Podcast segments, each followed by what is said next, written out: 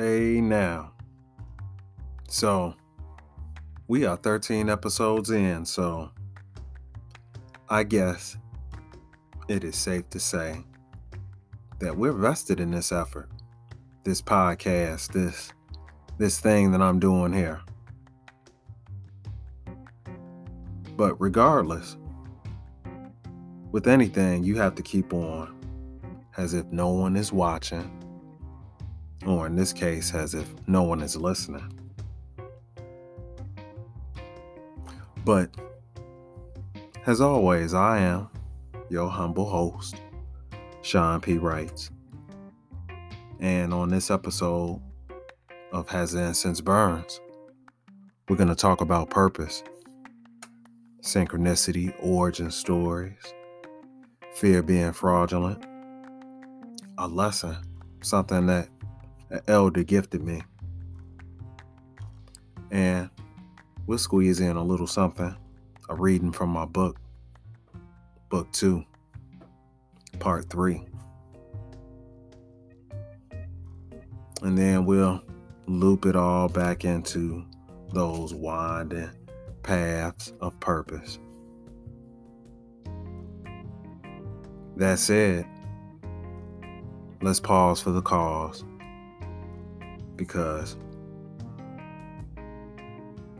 you gotta have commercial breaks. Bills have to be paid.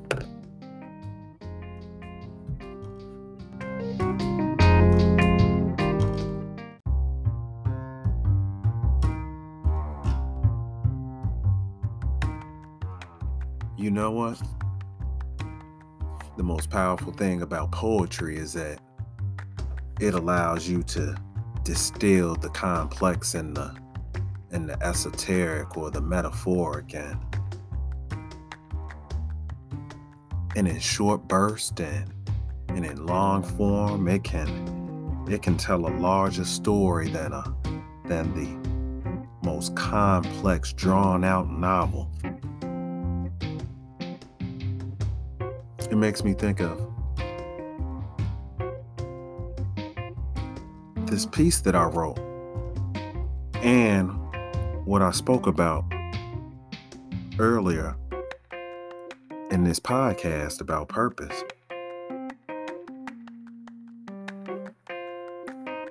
This piece, The Quicksands, it, it really delved into it.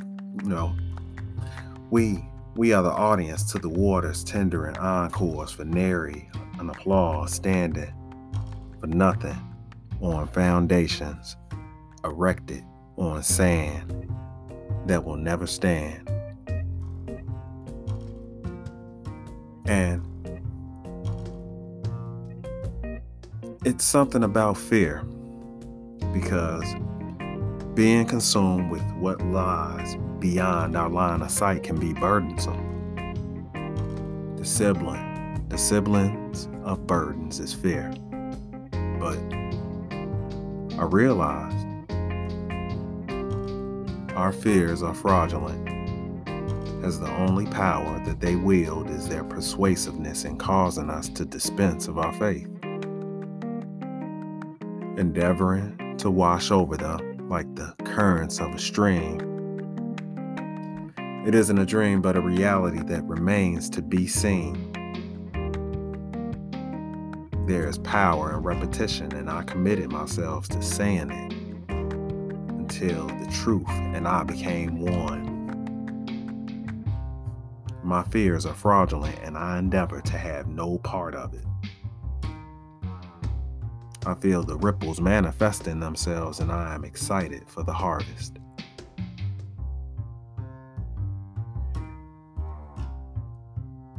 And I came across this uh, this piece, and I wrote this in 2006 during the spring.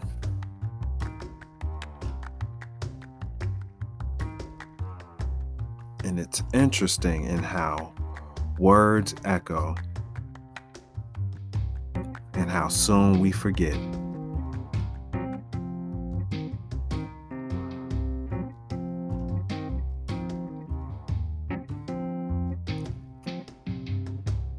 One of those things. It's it's one of those algorithms that the wisdom that is often right in front of us that, that we take for granted.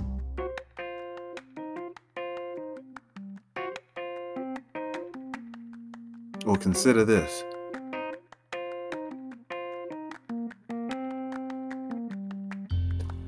You have two space probes, the Voyager 1 and Voyager 2, that are in interstellar space. charting the universe, searching for life. We, we have all of these probes searching for life on other planets.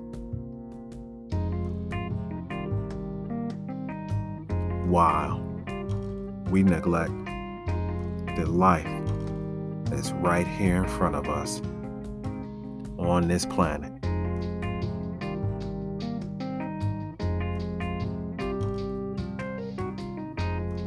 That's something, ain't it? Let that marinate.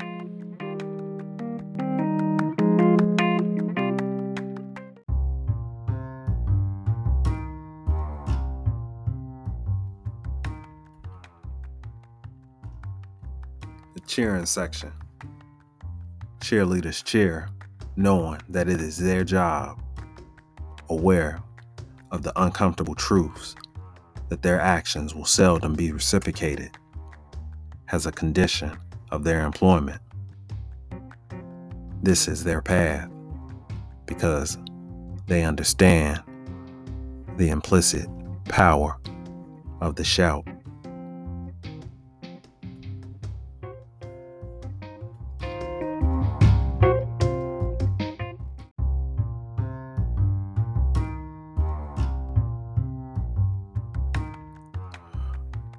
Origin story. Not like Peter Parker or Superman, but an origin story nonetheless. An origin story on my first book. Well, truth be told, I never intended to write it. I fleshed this out on my blog. I have photos from the scene of creation. It was a sad day that day.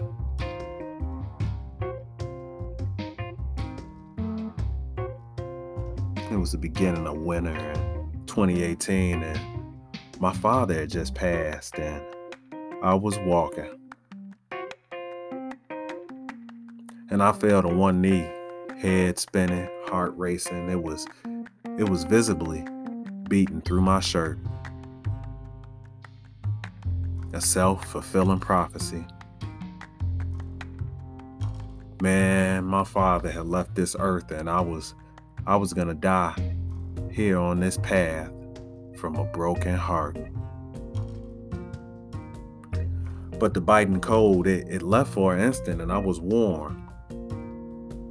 Like it was summer. And I felt the spirit of my old man compelling me to my feet. Call it call it what you will, but I heard him clearly. Nah, young blood, get up and run. You got work to do, son. Get up. Run. He always alluded to this. My old man used to run marathons and there was one infraction during school where I had to run in a marathon with them and that soured me on running, but that's a story for another day. But as I was on that path, I I got up and I did as I was told. I got up on my feet and I began to run. And I didn't stop until I reached the water's edge. And I remember my my dad telling me, "Give him those words, son." And I stood at the edge of the water and I said, "Okay." Now, that was when I conceived this this idea for this book. And mm-hmm. interestingly enough, I I took myself through this entire process. I am a former journalist. You know, once once in the tribe, always in the tribe. You you never lose your skill sets.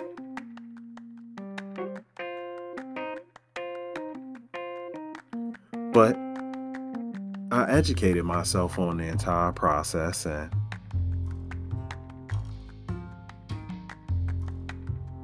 I published. And it was slated to come out in the September, September of 2019. It was supposed to be a long, drawn out process. And instead of September, the publishing date was on what would have been my my father's 70th birthday. And I often return to this because repetition is powerful. He told me during our last conversation, I'll give you a poke on the other side, son, to let you know I'm okay. And I laughed as I remembered. Point taken.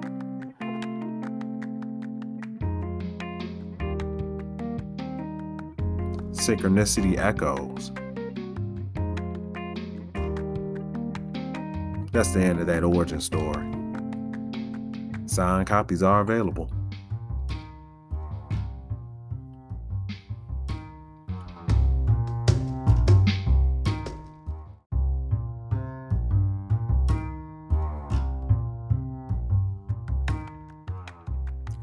Lesson I mentioned early on in this episode about a gift that I got, a lesson that I got from an elder.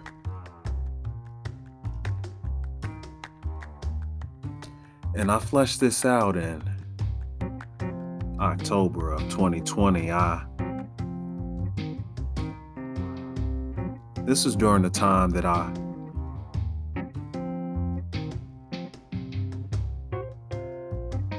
put in a lot of work in my and putting together my my second book.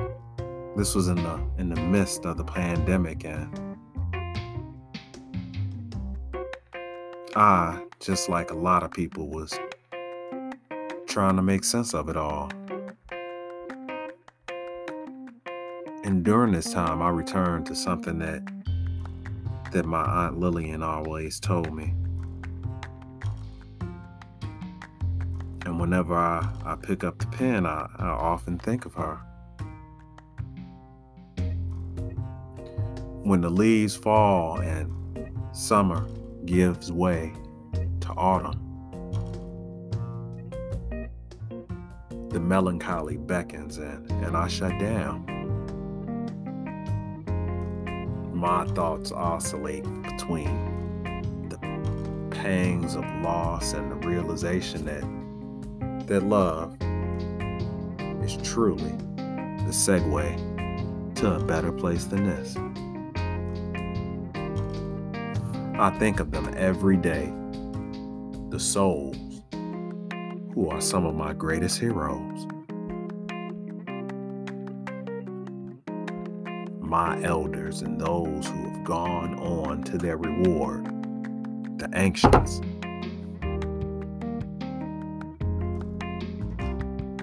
Those rumblings of purpose, snapshots of the elders and ancients. But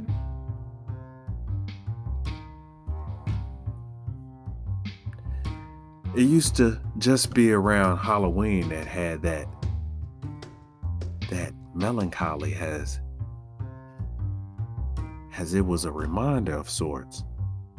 Now,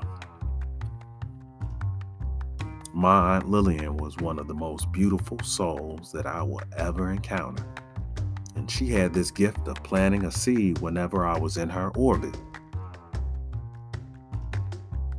It was if she knew something that I didn't.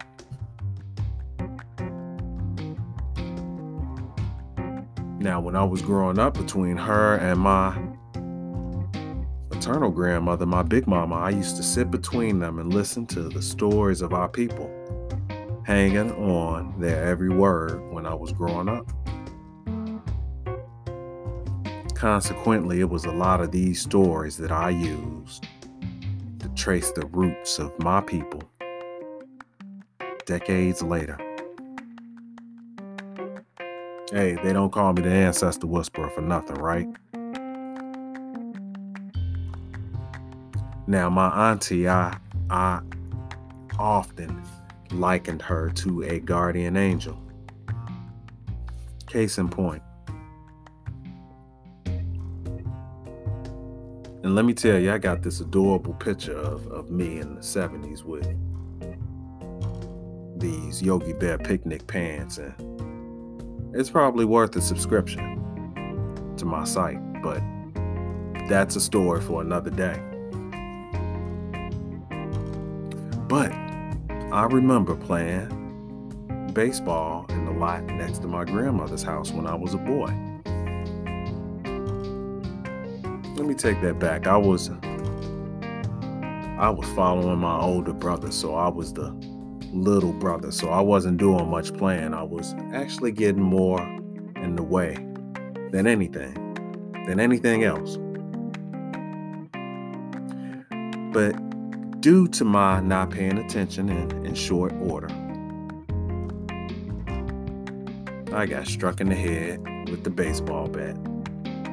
I screamed out in pain and with blood spewing from my head, I, I faded to black. I remember waking up with my head swaddled with a towel and my Aunt Lillian holding me, telling me that it would be okay. And you know what? It was. I'm here. But fast forward a couple of a couple of decades. When I left home for college the first time,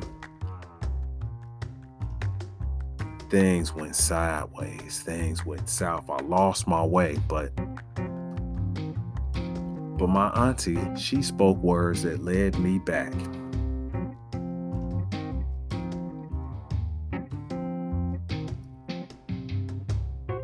When I fathomed dropping out of college and figuring whatever out as I went along, I called my auntie.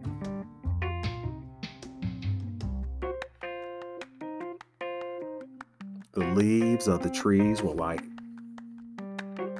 how they are now. A kaleidoscope of colors, and the air had the beginnings of the cold that was to come. We spoke about a host of things, but it was her telling me, Nephew, I hear you studying to be a writer out there. That's good, son. Shit. If you got a story to tell, you better tell it.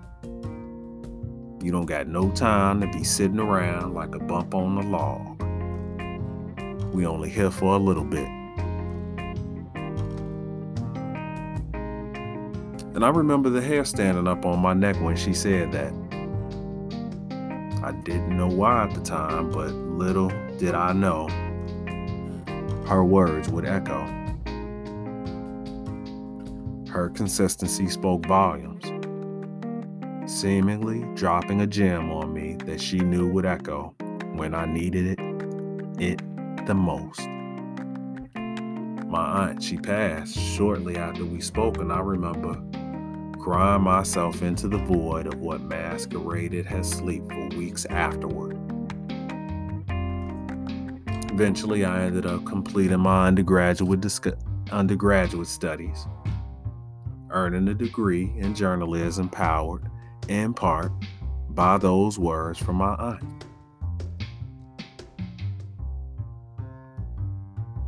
Later, I earned an MBA and I had a rude awakening when I realized that I was one of those people who derive their identity from their corporate parent.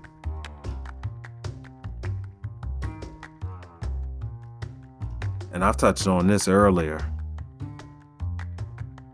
in this podcast series about the full love that can never be reciprocated.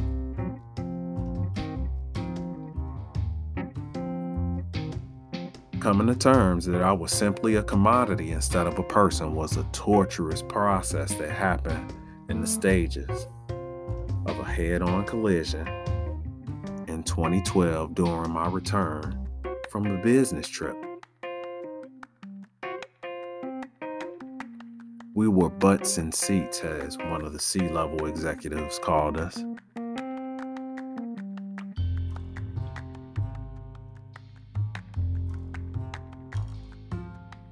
At the scene of my accident, they asked me repeatedly, How did you get out of the car?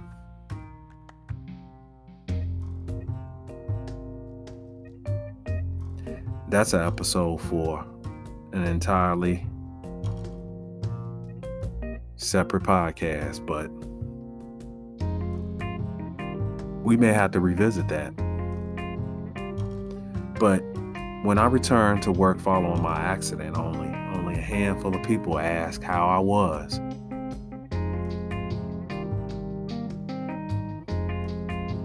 I had accepted that I would die in my car that day, but I remember my I remember getting out of that car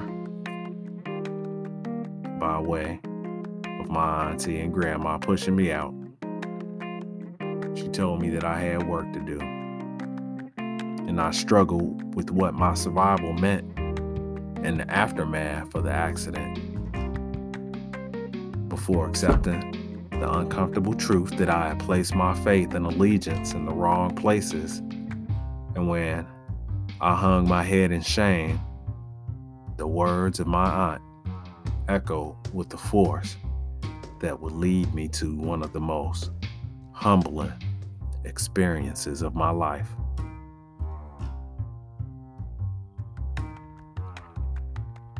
To be continued in episode 14. I appreciate you stopping by. And as always, I am your humble host, Sean P. Writes. And we signing off. You always find me here at the water's edge.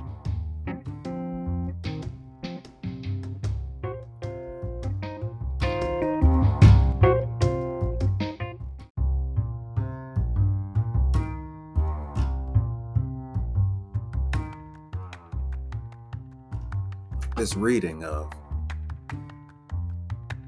wisdom and algorithms. It's a piece from my second book, From the Water's Edge, Volume 2. Those gaps of our faith, obstacles arrayed in paths clouding vision, as a humble climb gaining altitude, watching from vantage points, celestial terrestrial, esoteric, recalibrating our keywords, those algorithms of our faith, learning that humility is just wisdom, tender when knees are compelled to bend.